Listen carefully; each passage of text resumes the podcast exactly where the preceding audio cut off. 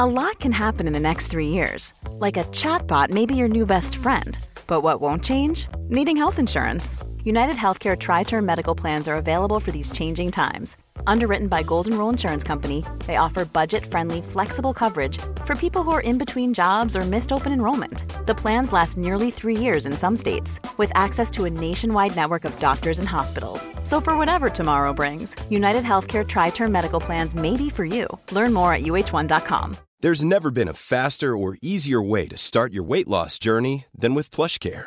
PlushCare accepts most insurance plans and gives you online access to board-certified physicians who can prescribe FDA-approved weight loss medications like Wigovi and Zepbound for those who qualify. Take charge of your health and speak with a board-certified physician about a weight loss plan that's right for you. Get started today at plushcare.com slash weight loss. That's plushcare.com slash weight loss. plushcare.com slash weight loss. Burrow's furniture is built for the way you live. From ensuring easy assembly and disassembly to honoring highly requested new colors for their award-winning seating, they always have their customers in mind. Their modular seating is made out of durable materials to last and grow with you. And with Burrow, you always get fast, free shipping. Get up to 60% off during Burrow's Memorial Day sale at burrow.com slash ACAST. That's burrow.com slash ACAST. burrow.com slash ACAST.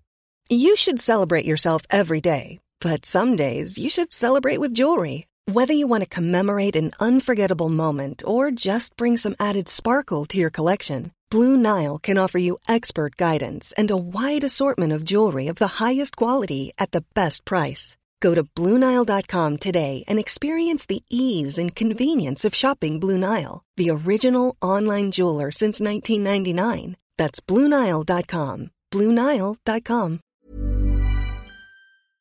I'm amazed how many people own stocks. They, they would not be able to tell you why they own it. They couldn't say in a minute or less why they own it. Actually, you really press them down, they'd say, the reason I own this is the sucker's going up. There's enough cash in the financial system, and there's an infinite amount of cash at the Federal Reserve, an infinite amount Put of cash. Put that check in a money market mutual fund. Then we'll reinvest the earnings into foreign currency accounts with compounding interest, and it's gone. So they had to do something. All they had left was just to print money and start buying things. And that's what they did. Quick buck artists come and go with every bull market, but the steady players make it through the bear market. They say money can't buy happiness. Look at the fucking smile on my face. Hej och välkommen till ett nytt avsnitt av Market Makers. Och du Fabian, har du hämtat igen efter helgens eh, bravader? Ja, det var ju jäkligt kul. Vi hade vår NFT-meetup, käkade lunch, gick och drack lite bira, drog några feta case ni inte kommer få höra i podden. Eh, Så det var jäkligt bra. Ja, det var ju så. Vi hade skickat ut lite att vi sa att vi, ja, men vi kan fastän vi, vi slänger ihop så att alla får med sig en liten pitch eh, på något bolag. Och eh, Fabian såklart tar ju uppgiften på allvar, så du hade skrivit ut också små slides som du delade ut till alla närvarande. Jag, jag, jag trodde det var det man skulle göra. Ja, och alla andra tog varsamt med sig de här papperna hem. Jag glömde mina på, bord, på restaurangbordet. Så att, eh, jag kan ju bara gratulera dig som gick på restaurang Grodan som hittade Fabians senaste case. Ja, jag tänker att det är lite som i den här Big Short, då de här grabbarna på The Brownfield Capital, eller vad det hette, hittade Michael Burrys pitch när de var inne på den här banken skulle fixa Mm, ett konto. Så tänkte jag att det var när vi gick därifrån. ja, det tror jag med. Vet du vad jag tror? Att, I verkligheten dock, det kanske var att det var någon eh, kypare där som tog papperna och bara, vad är det här för skit? Och slängde. Ja, och i verkligheten kommer det sluta med att de går back 80 procent eller någonting, som det brukar vara. Det hör till, det hör till. Ja, men precis. Men eh, jag tror ändå att det kanske dyker upp här. Vi har ju lite specialavsnitt uppradat här inför jul, men eh, vi håller lite grann på den tycker jag. Men vad kommer då dagens avsnitt handla om? Jo, det kommer bli, vi kör ju veckans tre snabba, men det blir snarare en lång kanske. Det beror på hur man ser det. Men det kommer ju gå igenom ett gäng saker, så att man skulle kunna kalla det för tre också. Om man nu är viktigt att hålla sig i, till den röda tråden. Sen kommer vi hoppa in på nyheter. Och vad menar jag med det Fabian? Ja, det är inga särskilda nyheter vi ska prata om. Vi ska ju prata om eh, tidningssektorn, nyhetsbranschen. Finns det värde i nyhetsvärde, så att säga? eh, nej, men det här är en otroligt intressant sektor som många missar. Eh, jättehög tillväxt. Jag hade ingen aning förrän jag började kika på den här sektorn. Och eh, superbillig, vilket är Ja, trevligt. jag, jag trodde de här bolagen gick på knäna, men vi kan återkomma till det. Eh, och dessutom så kommer det såklart glädja säkert de, eh, de som äger Nordic Paper. Det är väl det, där kan man väl säga är hackar och spadarbolaget för, eh, för nyhetsbranschen. Jag tänkte att de, det var mer för bullbranschen, som har bakat bullar. Ja, just det. De har bakplåtpapper och sånt kanske. Ja, ja vad som än eh, vi säger i den här podden så är det ingen rådgivande rekommendation. Vi berättar bara om vår process och hur vi tänker. Du måste alltid göra din egen analys och glöm aldrig att alla investeringar är förknippade med Risk. Ja, och vi hoppar direkt in på veckans tre snabba. Och som sagt, helgens bravader. Ja, vi träffade våra NFT-ägare, men jag också i fredags gästade jag podden Marknaden med Helene Rothstein. Eh, det tycker jag verkligen man kan lyssna in på det avsnittet om man vill göra det. Podden heter som sagt Marknaden och det borde vara ja, näst senaste avsnittet man lyssnar på det. Marknaden Fredag heter Jag det. lyssnar på den och jag fattar inte varför låter du så intelligent i den podden men så jävla dum i den här. Ja, det är bra fråga. Jag tänkte precis säga det att det, det, det kan ju vara så också att det känns lite skönt nu att om, om du skulle gå bort, då har jag ju en bra backup. Då kan jag bara ringa in Helen och så köra Market Makes Man istället. För jag låter ju tydligen smartare då. Det är alltid bra att ha en backup. Exakt. Jag tror skillnaden Fabian, det är nog att dels så har vi lite annan stämning kanske i vår poddstudio, eh, på gott och ont. Och sen tror jag framförallt också att eh, jag gästades ju nämligen, det var inte bara jag som var gäst, utan det var också Johan Löf som är eh, prognoschef på SEB. Och jag känner, nej, för Handelsbanken, förlåt. Och en sådan dignitet i studion gör ju också att man måste skärpa sant, till sig lite. sant. Och framförallt prata prata lite mer långsamt och fokuserat. Jag vet att många tycker att vi pratar lite hetsigt och snabbt i den här podden. Eh, det kan vara det som gjorde skillnad faktiskt, att man hinner tänka igenom saker när man pratar lite långsamt. Mm, smart. Eh, och sen såklart så får man ju också lite, man måste ju skärpa till sig lite, sagt. man sitter bredvid någon som faktiskt är prognoschef. Det är ingen dålig titel Fabian, den skulle jag vilja ha också. Det, det hade jag också velat ha. Precis, eller gissningsansvarig kanske. Gissningsans- Killgissningsansvarig. yes. Ja, men en grej som faktiskt jag tänkte knyta an till där som vi pratade lite om podden. Eh, så att lyssna på den. Vi, det är mycket som vi har tagit upp i vår podd, men kanske summerat då på ett uppenbarligen mer lite intelligent sätt. och få lite mothugg också. Men något som var lite intressant, som Johan tog upp då, och nu, det är inte meningen för att sabla ner honom på något sätt, han inte kan försvara sig. Men han lyfte bland annat det här med att tittar man på hård data där ute nu, så ser man att svensk retail är stark, enligt honom. Det vill jag minnas att han sa i alla fall. Eh, och det är lite intressant, för att idag då, vi spelar in tisdag den 29 november, och då kom det data på svensk retail. Eh, och de här datan visste ju såklart inte Johan om då, men han är ju prognoschef, så att han ska ju kunna se in i framtiden. Eh, kom in var den svagaste retail-siffran i Sverige sedan 90-talskrisen. Rätt intressant. Ner mer än 7 procent year over year, eh, svensk retail. Och det här är intressant. V- vad beror det här på? Då? Jo, vi har ju pratat om det jättemycket att Riksbanken de höjde räntan. De höjde den ytterligare nu, 0,75 till. Så nu har vi väl en styrränta i Sverige på 2,5 procent, vilket gör att bolånen hamnar på 4-5 procent. Det här är lite intressant. Sen har ju folk rabatt och vi har, har eh, vad heter det? Eh, ränteavdrag och så vidare från staten. Men det är intressant. Det här är ju det Riksbanken vill uppnå. Vi har ju tjatat om det sedan vi startade den här podden för fem år sedan, att, att vi tycker Riksbanken är fel. De borde passa på att höja när det är högkonjunktur och inte höja nu när vi är på väg in i en lågkonjunktur.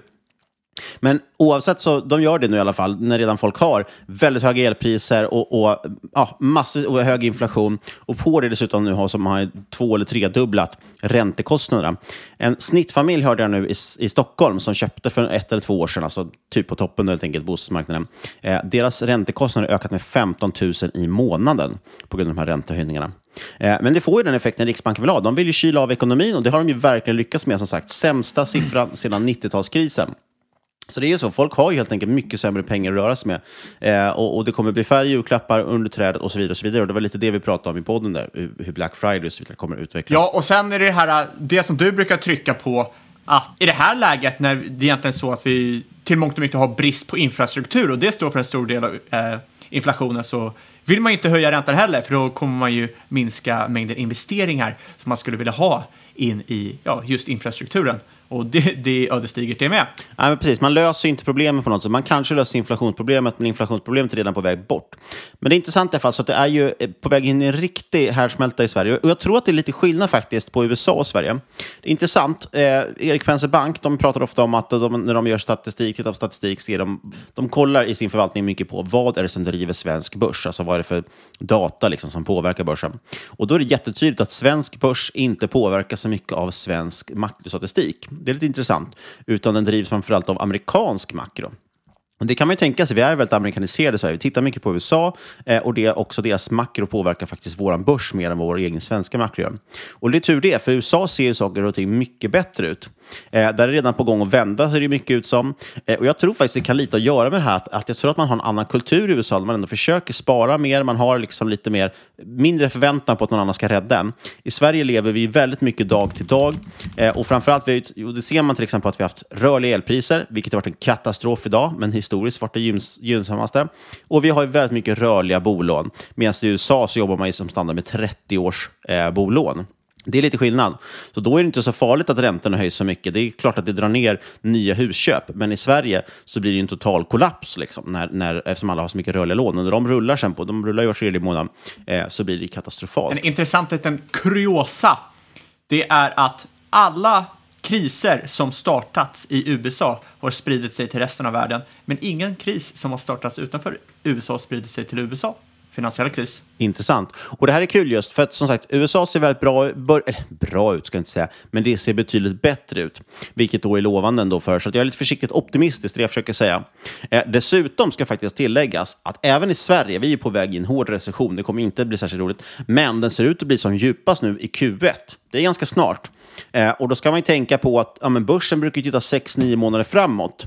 Men det är kul. Det var faktiskt också från Erik Penser Bank, Jonas Turin som nämnde det i någon podd. Det var lite kul att, att det är ingen som vågar ta positionen 6-9 månader före. Det är lite intressant mm. ändå. Att, ah, det är det klassiska, man köper på toppen och säljer på botten. Och precis samma sak nu. Alla är helt övertygade om att ja, men alla, ni ser ju själva hur dåliga siffrorna är. Ja, men ni måste ju titta framåt. Om siffrorna är urusla nu, hur kommer de se ut om ett halvår? Ja, de kommer kanske se lite bättre ut ännu. Så jag tycker folk är lite fel på bollen här faktiskt. Ja, men det, så är det alltid. Det är, ingen vill ju handla inflationen. Folk vill ju vänta tills det har vänt och mi missa majoriteten av uppgången och komma in där i 2021. Ja, men precis. Och det är egentligen ingen fara. Har man, eh, liksom låg risk, har man mycket riskaversion och så, vill ligga låg risk, ja då klart kan man vänta in saker och ting. Ja, eller man, man inte vill ha volatilitet. För lägst risk så får du ju på botten. Absolut. Men för de som ligger liksom mål i aktier och, och, tänker lite långsiktigt och inte behöver ut pengarna om ett halvår, ja, då tror jag fortfarande att man kanske ska ta chansen. Liksom, eh, men, nu är det ingen rådgivande rekommendation här, men, men jag tycker ändå att det känns som att man har fel, lite fel här. Framförallt så är det ju så att börsen har prisat in redan mycket av det här. Man har prisat in det allra värsta. Och har man då fel, alltså om vi har fel om att det skulle gå, gå upp till exempel på sikt här, eh, ja då, då borde det värsta som skulle hända, det är att ja, det värsta är redan inprisat. Så det borde bli plus minus noll. Men vänder det faktiskt och blir bättre, då kommer ju FOMON och så vidare komma och folk vill köpa in så det går upp ganska mycket. Så risk-reward är ändå helt okej okay, tycker jag. Man kan titta på det också, just apropå det med FOMO. Eh, Bank of International Settlements de har en slags sentimentsindikator där de framförallt, framförallt tittar på verkliga transaktioner. Ser folk ut att vilja sälja mer när det går ner eller köpa mer när det går upp? Hur står det sig mot historik och så vidare? Och deras data är ganska bullish. Den visar väldigt tydligt det som vi sett under hela hösten. Folk vill verkligen köpa aktier. Man letar anledning att köpa aktier, men man vågar inte riktigt stå på sidlinjen. Men minsta lilla uppgång så börjar man köpa in lite. Så jag tror att det där kan styrka det här, jag menar med att FOMON, liksom, att börjar man väl få se en uppgång och se lite förbättringar, kanske räntorna börjar komma ner lite igen, eller framförallt står still, eh, ja, då någonstans där så kommer det börja, kunna bli ganska bra. Så jag är försiktigt optimistisk, men man måste såklart alltid tänka på vad man är för bolag och så vidare. Och slutligen då, apropå just bolag. Väldigt intressant. Stor skillnad mellan bolag och bolag och framförallt mellan index och index. Jag hör en del sådär som, som tjatar om det på exempel Twitter, att men vadå, hur skulle vi kunna ha haft en botten redan i höst? Eh, OMXS30 är bara ner 11 procent i år. Ja, men då måste man titta lite bredare. OMXS30 är ett extremt litet och smalt index med 30 bolag, där det framförallt är bank och eh, industri. Eh, Absolut, OMXS30 är bara ner 11 procent i år, men dels den var ner 25 procent som värst year to date i slutet på september eh, och har då studsat upp ganska rejält sedan dess. Tittar vi dock bredare, tittar på de index som, som, som innehåller alla aktier på Stockholmsbörsen, då är det ner 20 procent, alltså dubbelt så mycket jämfört med OMXS30. Tittar vi i slutet på september, där, när det var som värst, som sagt, då var det indexet ner mer än 30 procent. Det får ändå räknas som en börskrasch kan jag tycka. Eller en rejäl nedgång i alla fall. Och som sagt, ännu mer intressant, just jag sa det, skillnad på bolag och bolag. Tittar man på de mindre bolagen, vi kan till exempel titta på First North som, som lista, och bara det indexet, hur First North har gått, den är ner över 40 procent year to date. Det är bland småbolagen den riktiga slakten har varit och det är där många har varit väldigt involverade också, många privatinvesterare. Men det intressanta jämfört med den också, om man jämför den med de andra indexen, det är att där har vi inte sett någon som helst tillstymmelse till studs. Och det är lite intressant, bara som en sidonot här för, för att avsluta. Det är ju att de stora bolagen, där har vi sett en rejäl studs. Nu sagt det har varit en rejäl nedgång, men vi har också sett en rejäl studs på slutet.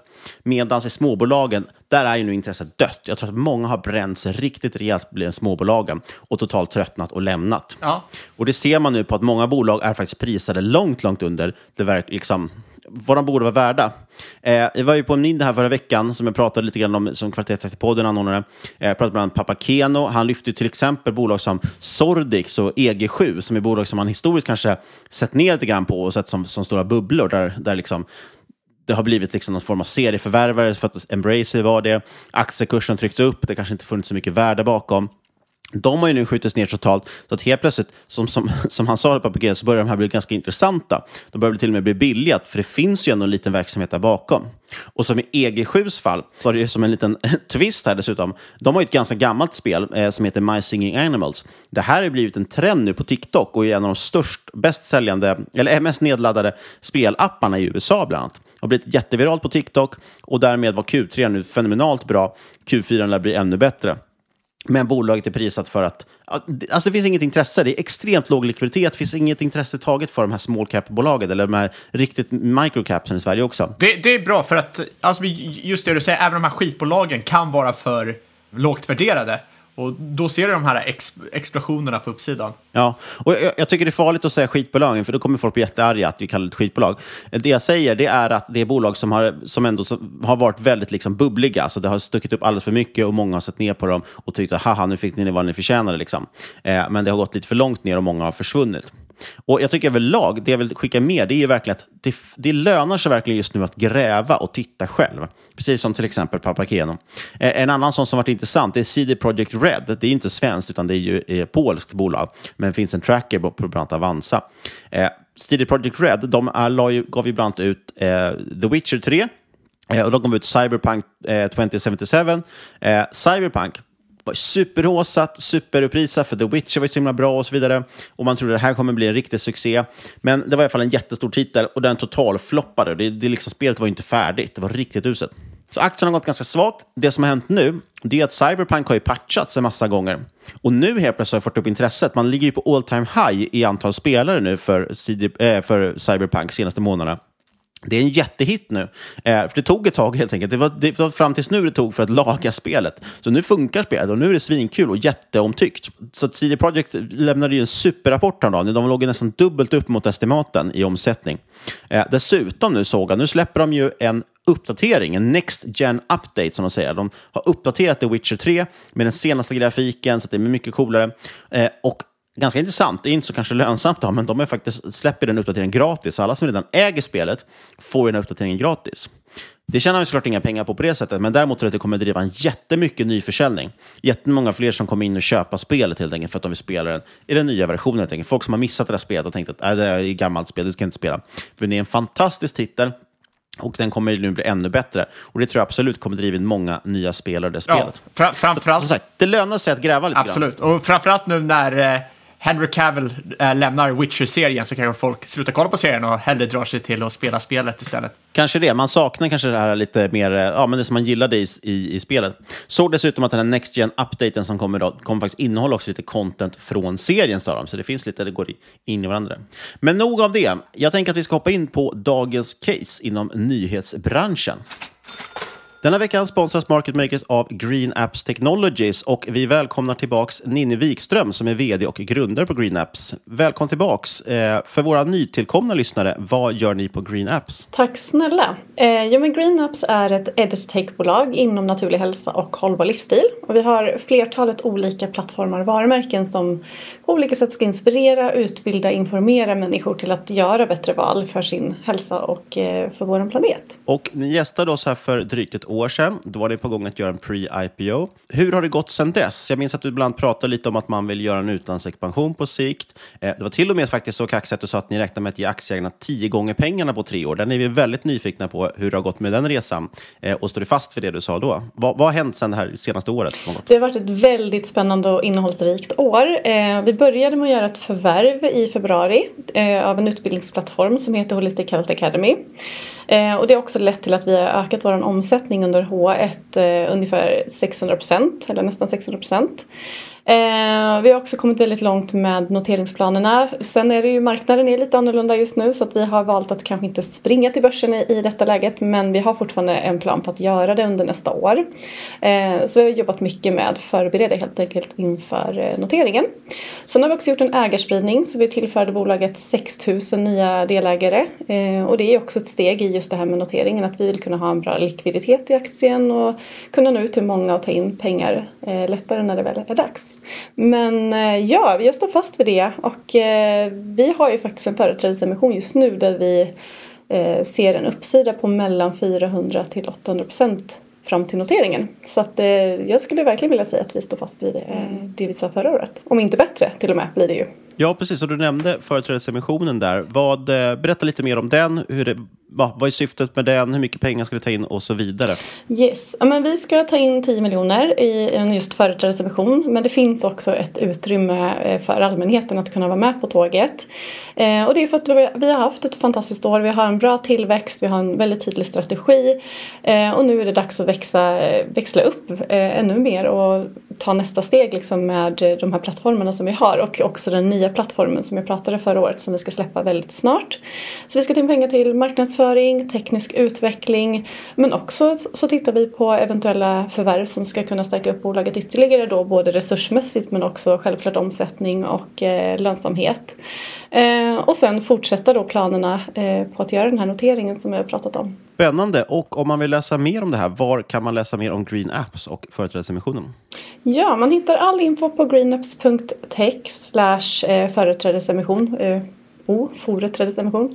Eh, och där kan man se ja, exakt vad vi har gjort, vad vi ska göra, hur framtiden ser ut. Och vi välkomnar verkligen fler delägare nu. För ju fler vi är som kan eh, vara med på det här tåget så skapar vi mer skillnad eh, för oss själva och för planeten. Men också, som vi har sagt innan, vi vill ju vara ett impactbolag Eh, ett internationellt impactbolag som eh, både gör skillnad i världen men också kan vara en väldigt bra investering. Så att det ska vara lönsamt att investera hållbart. Det är väldigt viktigt för oss. Säger vi stort tack och lycka till till Green Apps och tack till dig Ninni. Ja, som sagt, idag tänkte jag prata nyheter. Eh, och då vet jag redan vad ni tycker om det, nyhetssektorn. Det låter jäkligt tråkigt. Men där har du fel. För det här är en sektor som går under radarn på i stort sett hela investerarkollektivet. Eh, en sektor som är galet nedtryckt, galet billigt, men som digitaliseras otroligt snabbt just nu. Och Eh, den digitala verksamheten i många av de här bolagen växer snabbare än vad många SaaS-bolag gör, vilket är helt galet. Och eh, ja, det är inte direkt nytt att tidningar håller på att digitaliseras, eh, men det har varit en väldigt långsam process. Eh, väldigt, väldigt länge så kunde man ju läsa tidningar gratis på internet. Det kan du fortfarande till viss del göra. Men problemet här var ju att det kannibaliserade ju tidningens egna fysiska försäljning. Har du läst tidningen online, varför ska du gå och köpa den fysiska upplagan? Det är rätt dålig business. Eh, och där insåg ju tidningen till slut också. Och nu har du säkert märkt att det finns en paywall på nästan varje artikel du vill läsa. Och det här är helt enkelt för att ja, tidningarna vill tjäna pengar. Grejen här är att de flesta tänker, jag stänger bara ner den här skiten och går någon annanstans. Men det visar ju sig att det här börjar faktiskt fungera. Det har varit en långsam process, men det visar ju sig nu att eh, de har börjat konvertera allt fler användare till att bli betalare. Eh, användare är mer bekväma att faktiskt betala online för sin tidning. Och det här gäller globalt över hela världen. Eh, man väljer helt enkelt att prenumerera på sin favorittidning snarare än att inte läsa den alls. Och det som är intressant här, som ni säkert kan tänka er, är att marginalerna är helt fantastiska. För media, det skalar ju trots allt lika bra som mjukvara, det vill säga varje inkrementella kund är gratis för bolaget. Det kostar ju lika mycket att eh, skriva en artikel för, som bara jag ska läsa som för hundratusen ska läsa. Och det är ju samma liknande mjukvara, det kostar ju nästan lika mycket för en användare som för 10 000 användare. Den stora skillnaden här är ju dock att man kan prisa bra mycket mindre för en journalist än en programmerare som har dragit ner kostnaderna där lite, vilket är intressant. Men så första steget här i digitaliseringsrevolutionen för eh, tidningar är att man får in tidigare gratiskunder, eh, får dem att bli betalande kunder och eh, den, hela den här trenden att folk faktiskt är villiga nu att betala för sina nyheter. Och det man kan tänka på här också är att man ofta lockar in kunder med ett rabatterat pris som man sen eventuellt kan höja. Och det här innebär ju såklart churn. Vissa tänker, ja, ah, men jag betalade en krona förra månaden, jag vill inte betala 100 kronor nu. Men de absolut bästa tidningarna kommer ha en del pricing power. Och eh, är du en tidning som kanske lockar in kunder med en dollar i månaden, kan du då öka från otroligt låga nivåer från en dollar till två dollar? Ja, då dubblar man ju sin omsättning och man får ju bottom line att explodera. Så det är otroligt intressant. Men det är största, första steget här i digitaliseringsrevolutionen som sker och det är att man får in betalande kunder. Det andra benet här, det är marknadsföring. För fler prenumeranter innebär att man kan sälja fler annonser till ett bättre pris. Så växer man antalet prenumeranter och därmed intäkter, eh, så ja, då får du in mer pengar för annonsintäkterna växer. Det är alltså en double whammy i eh, positiv benämning. Det som är intressant här är att när du har betalande och återkommande användare så får du även in mer data på de här användarna och du kan börja skräddarsy annonser. Det här innebär ju att du kan röra dig mer mot något som är Facebook och Googles targeted search snarare än de klassiska bannerannonserna. Så, jag menar, det, det som Aftonbladet har, hjälp, inte så jättebra annonser, det är lite mer som en klassisk fysisk tidning. Det du vill ha är ju väldigt inriktade annonser, hjälper både kunden och företaget. Extra intressant är det här till exempel för lokala tidningar där det ofta saknas konkurrens. Eh, går priset upp för till exempel Aftonbladet, ja, då kanske man överväger att byta över till Expressen. Men för mindre lokala tidningar så finns inte det här alternativet om man vill ha lokala nyheter. Det är ju en vallgrav i sig. Ja, men här är ju, nu är det ju som sagt en väldigt eh, högst personligt här eh, spaning, men det tycker jag man ser generellt, för det är ju så att få tag på bra, liksom hyfsat bra eh, nyheter, nationella nyheter är ju inte så svårt. Det finns ju väldigt mycket gratis källor. Till exempel, nu tittar jag i och för sig väldigt mycket utifrån Sverige, där vi har public service liksom, som vi redan betalar för. Men just det lokala är ju mycket svårare, även om det finns, SVT har ju såklart region, regionala avdelningar och P4 har, är ju regionalt, så är det ändå så att det, det här är riktigt liksom lokala. Man vill veta vad, vad grannen sålde sitt hus för, eller vem som är rikast i kommunen, eller hur går det egentligen med den där nya bron man håller på att bygga. Alltså alla de här bitarna, eh, de rapporteras ju inte om liksom, i, i stora medier. Eh, och de tror jag blir allt mer intressant för folk kanske. Jag kan känna själv att man, man saknar det allt mer och mer. Det, det blir ju det tycker jag, för att senaste årtiondet, två årtiondena, så har man expanderat väldigt mycket globalt. Eh, folk är mer på internet, du ser saker från hela världen och man har liksom tappat lite av den här community-känslan, den lokala känslan. Och det känns ju mycket nu, delvis så har vi den här deglobaliseringstrenden, men också mer att folk vill, eh, du, du kanske inte vill veta vad som händer i hela världen, du vill mer komma tillbaka till den här lokala community-nivån också. Och det är ju positivt för lokala nyheter. Men det är även positivt för lokala bolag. Det trodde jag inte att jag skulle gå ifrån dagens poddinspelning med känsla av att det var, var lite bullish för lokalnyheter. det tycker jag att du ska vara min vän. Market Makers bjuder alltid på överraskningar. Det är därför vi ska köpa upp Linköpingsbladet. Exakt, Linköpings. Exakt. Det är dock lite illa att du inte kommer ihåg att det är sköta korrespondenten. Ja, jag tror aldrig jag läste den när jag bodde där nere. Korren, jo då, den ska man ha prenumeration på.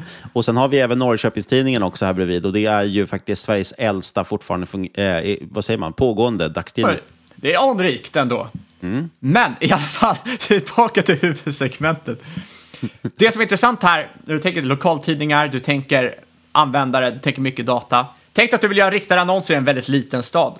Eh, det, kan, det här kan vara rätt svårt att få till på klassiska ställen som Facebook eller Google.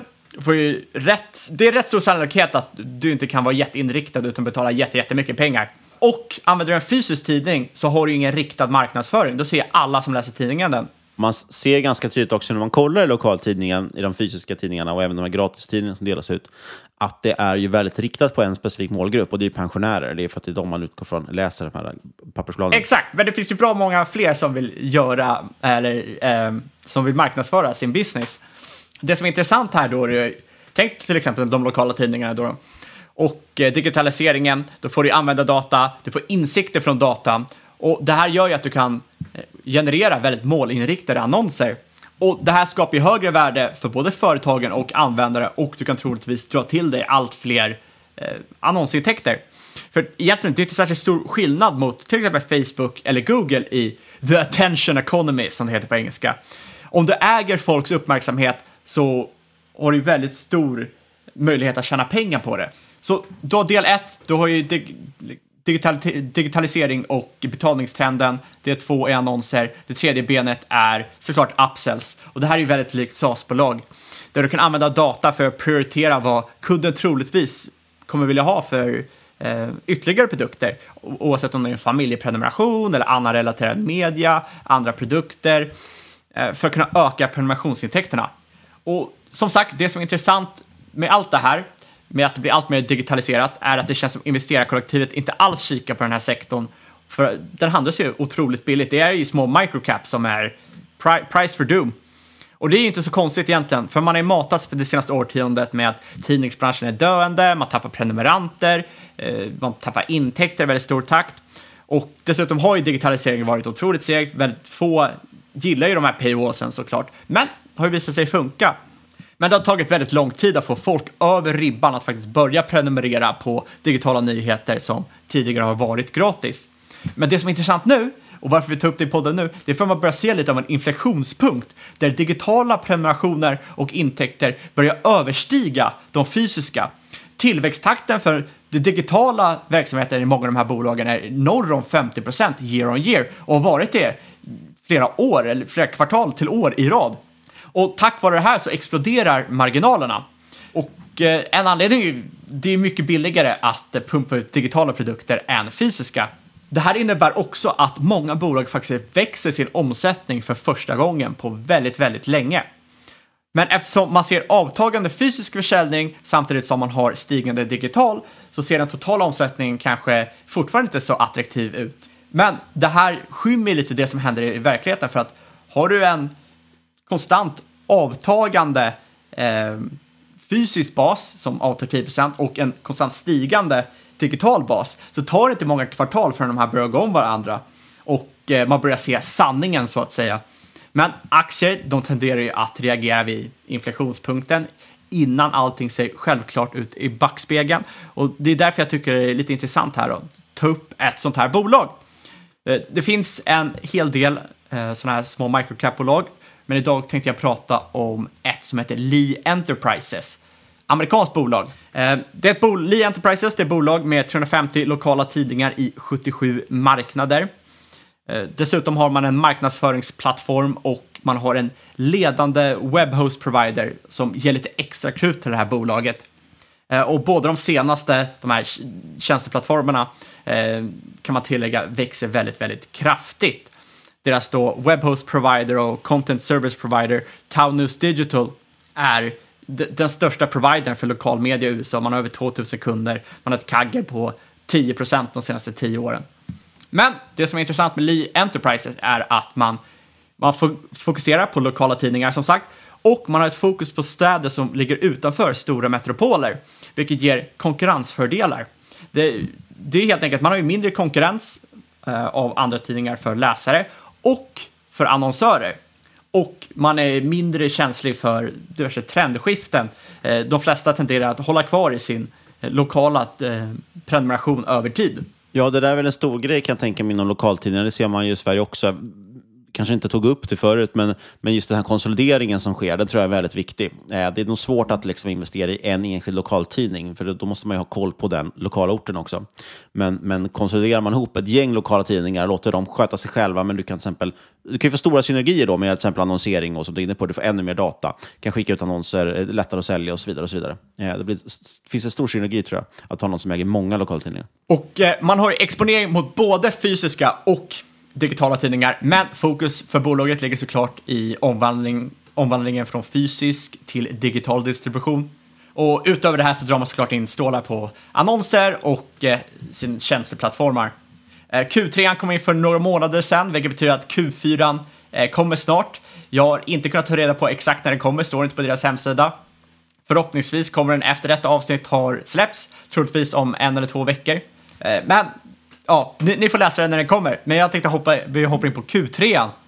Och här slog, slog man sina helårstargets för digitala prenumeranter, digitala intäkter, för sin annonsplattform. Eh, man, liksom det man ville uppnå på fyra kvartal nådde man på tre. Det är hyfsat starkt för ett tidningsbolag. Och intressant det här är att bolaget nådde en inflationspunkt under kvartalet där nu 51% av totala annonsintäkter kommer från digitala medier. Eh, antalet digitala prenumeranter växte med 50 procent och man växte sin annonsplattform över 70 year on year under Q3. Man siktade på att nå 495 000 prenumeranter för helåret, alltså eh, 2022. Men redan under Q3 så hade man nått 501 prenumeranter. Eh, som jämförelse kan man tillägga att Lee Enterprises 2021 drog in cirka 50 miljoner unika Eh, digitala besökare, så man har cirka 1% conversion rate, men man jobbar stenhårt på att få upp detta. Någon promilles ökning genererar rätt mycket extra kunder. Och till 2026 så satsar man på att ha över 900 000 digitala prenumeranter och man ska även generera 100 miljoner dollar från sin annons annonsplattform till 2024. Man har alltså otroligt stark tillväxt och det har inte alls varit lätta komps. Man kan tänka sig att ja, det har varit coronakomps och därför har de så stark tillväxt. Nej, i slutet på förra året så växte man digitala subs med 65 procent. Eh, man har slagit bland annat New York Times i tillväxt cirka 10 kvartal i rad. Och visst, New York Times är väl aningen större, men det är deras problem. Dessutom är Lee Enterprises lägre värderat.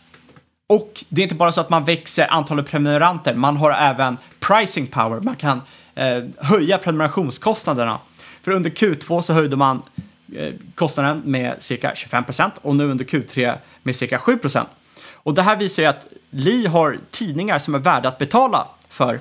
Och 50 procent prenumerationstillväxt och 7 procent intäktstillväxt ett kvartal är rätt galet, tycker jag, för en sån här legacy business som de flesta tror är helt, helt död. Och totalt estimeras Li kunna generera norr om 430 miljoner dollar endast i digital revenue 2026.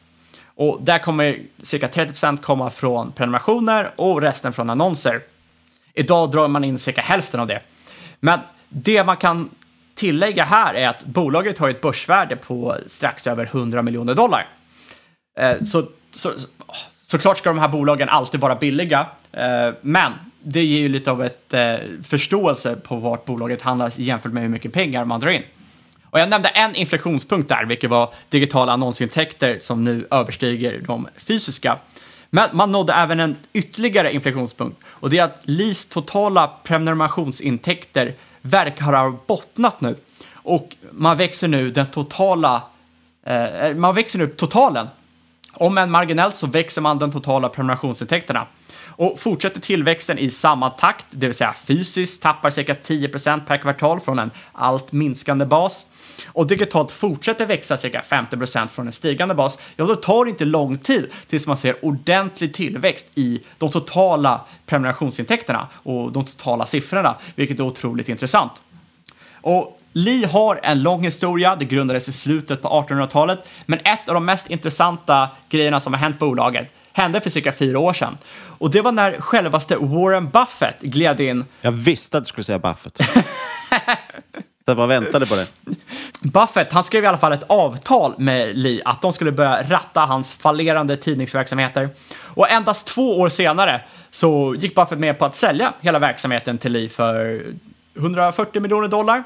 Och eh, de här, den här verksamheten har cirka 370 miljoner i omsättning, 15 miljoner i vinst. Eh, hygglig, hygglig deal. Och det här var typ 30 tidningar, 49 publikationer, eh, 32 andra tryckprodukter. Så det var rätt stor business man fick in här. Och eh, Lee förväntade sig cirka 20 till 25 miljoner dollar i synergier. Men redan inom nio månader hade man lyckats skapa 100 miljoner dollar i kostnader eh, för den här verksamheten man köpte av Buffett. Men det stora här var egentligen att Buffett stod för finansieringen och gick med på att omfinansiera resterande av Lis skulder. Och det här var 576 miljoner dollar eh, som han finansierar för 9% ränta i 25 år. Och det här är ju guld om man tror, som jag, att vi kommer ha eh, en rätt lång, lång period av högre inflation. För det du vill äga i perioder med högre inflation, det är ju kraftig leverage, stort kassaflöde, hög tillväxt. Vad mer kan man önska sig? Jag tycker det här ser otroligt intressant ut. Och Buffett sa faktiskt att det enda han kan tänka sig att sälja till, eller de enda han kan tänka sig sälja till, det var Lee. Eftersom Lee är de bäst positionerade på marknaden enligt Buffett, de enda som kan liksom, hantera de här strukturella problemen som marknaden har. I alla fall bäst hanterar dem. Och eh, man kan nämna att skulden redan nu är nere på 462 miljoner dollar per Q3, så man har redan börjat beta av den här skulden. Man har cirka 16 miljoner dollar i kassa och eh, som sagt market cap på strax över 100 mil. Och det som är intressant här nu är att snart kommer Q4 för bolaget in. Konsensus ligger att man ska hamna på cirka 95 miljoner ebitda för helåret. Eh, och det här är på den lägre ändan av managements guidance som ligger på 95-98 miljoner. Och man sa även i Q3 att man håller på med lite cost cutting som är väldigt populärt nu bland alla bolag. Och det ska kunna generera cirka 20 miljoner i besparingar kommande kvartalen. Ganska galet då, så ebitda ska komma in på ungefär samma som eh, börsvärdet. Men sen har man ju skulder också, så det, ev-ebitda blir såklart lite sämre, för det är det som man brukar... Exakt, så ev-ebitda kommer in på cirka 6 för ett bolag som växer sin digitala business med 50 procent och som sagt, inflationspunkt eh, företagsmässigt. Jag har sagt inflation väldigt många gånger. Men eh, det är det aktiemarknaden brukar uppskatta. Jag kan också kommentera här att flertalet konkurrenter, till exempel New York Times, värderas ungefär till det dubbla, men med sämre fundamenta, alltså mycket lägre tillväxt. Men man får, får tänka där också på, alltså du var inne på det just med skuldsättningen, men den ska man bara ta med sig ett extra steg. Den, den är ganska hög. Som vi sa, market cap 100 miljoner, EV är uppe på 600 miljoner någonting.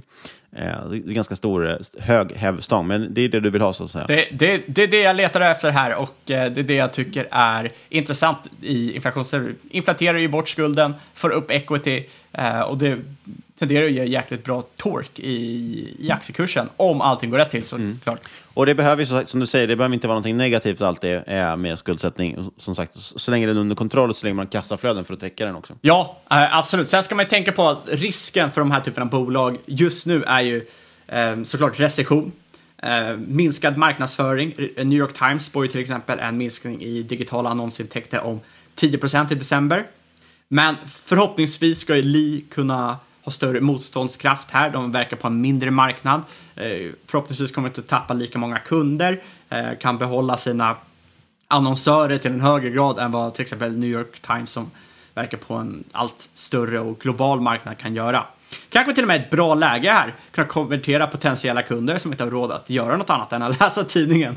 Uh, ja, uh, all allmänt tycker jag att det här ser extremt uh, intressant ut just just nu. Allt som allt, intressant story. Eh, billigt bolag i en sektor som undviks av investerarkollektivet eh, trots att man ser en inflation i de här företagen. Dessutom har man stark tillväxt, ehm, starkt kassaflöde. Jag kan kommentera att kassaflödet ser lägre ut än om man normaliserar det. Det är för att man haft, hade höga utgifter i slutet på 2021. Man har brutit räkenskapsår. Bland annat var man tvungen att pumpa ut massa pengar till pensioner, vilket man inte behövt göra i år. Um, så det, det, ser lite lägre ut än vad det egentligen är i, i vanliga tider. Uh, och dessutom har man ju som sagt höga skulder, vilket jag tycker är guld värt i inflationsscenarion.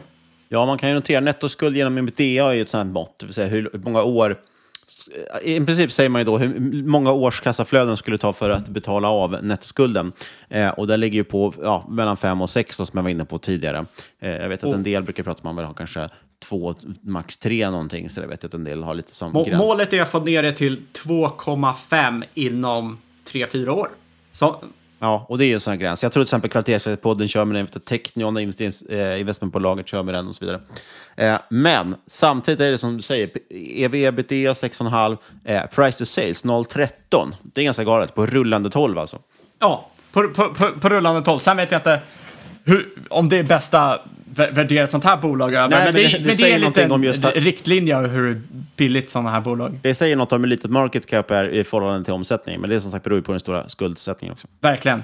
Nej, superintressant case och verkligen som du säger en, en bransch man tittar just för att klassiskt, lite som jag var inne på här i, i försnacket också, att det verkligen lönar sig att gräva just nu. Jag tror också den typen sån typ av bolag där man tror att, ja, men, som du säger, tidningar är på väg ner för att man tänker fysiska tidningar, men det har ju redan gått ner så många år nu. Det finns inte så mycket kvar mer. Eh, visst, du kan ha tvåsiffriga liksom, minskningar i, i den fysiska delen, men det slår inte så mycket mot omsättningen, för den är, den är så liten redan idag, medan den digitala delen växer starkt. Eh, och där får man ju, som du säger, väldigt kraftigt förbättrad marginal varje, för varje ny prenumeration man säljer. Exakt. Och Jätteintressant, bra gräv. Och är, man, är man intresserad av... Och så en liten Buffett-stämpel på det också. det, är, det är ju alla rätt Fabian. Ja, och är man intresserad av digitaliseringstrenden, det är väldigt många som endast kikar på nya bolag och då handlas det oftast till en premie. Men det finns ju väldigt många äldre bolag som också ska digitaliseras. Och, eh... Ja, precis. Man tittar ju på rena techbolag istället för att fundera på gammal, gammal tech eller gammal legacybolag och eh, tänka igenom, har de digitaliserats nu kanske och är en del av det Ja, exakt. Och vad kan de komma med som kanske andra techbolag inte kan göra eller hur kan de slå sig in på marknaden? Till exempel eh, konkurrera, om man säger så. Inte riktigt konkurrera, men det förstår jag menar med Facebook och Google om annonsplatser. Som vanligt, inget hört den här podcasten ska ses som rådgivning. Alla åsikter varenda eller gäst och eventuella sponsorer tar inget ansvar för det som sägs i podden. Tänk på att alla investeringar är förknippade med risk och sker under eget ansvar. Vi vill rikta ett stort tack till Green Apps Technologies, vår sponsor för veckan. Ni får jättegärna också kontakta oss på podcast.marketmakers.se eller på Twitter och aktier. At marketmakerspod heter vi där. Och lämna jättegärna också en recension på iTunes. Och sist, men absolut inte minst, stort tack kära lyssnare för att just du har lyssnat. Vi hörs igen om en vecka.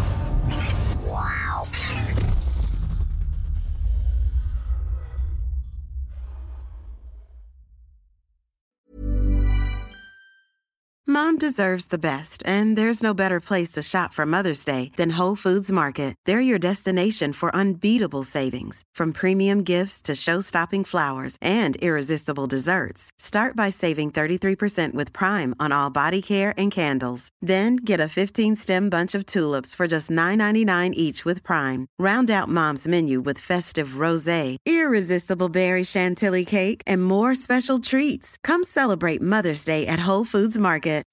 As humans, we're naturally driven by the search for better. But when it comes to hiring, the best way to search for a candidate isn't to search at all. Don't search, match with Indeed. When I was looking to hire someone, it was so slow and overwhelming.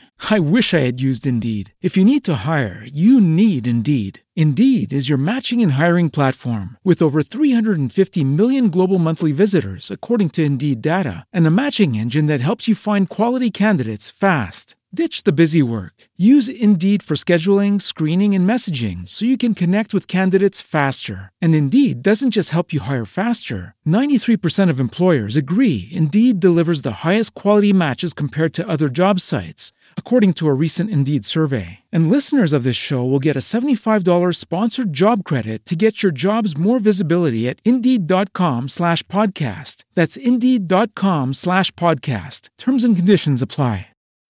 When you need mealtime inspiration, it's worth shopping Kroger, where you'll find over 30,000 mouthwatering choices that excite your inner foodie. And no matter what tasty choice you make, you'll enjoy our everyday low prices, plus extra ways to save, like digital coupons worth over $600 each week. You can also save up to $1 off per gallon at the pump with fuel points. More savings and more inspiring flavors make shopping Kroger worth it every time. Kroger, fresh for everyone. Fuel restrictions apply. Sick of being upsold at gyms? My guy, you're currently a base member. For $90 more, I can upgrade you to our Shred membership. For 130 more, you'll be a Swole member. And for just $300 more, you'll reach Sweat Platinum. At Planet Fitness, you'll get energy without the upsell. Never pushy, always free fitness training and equipment for every workout. It's fitness that fits your budget. Join Planet Fitness for just $1 down and $10 a month. Cancel anytime. Deal ends Friday, May 10th. See Home Club for details.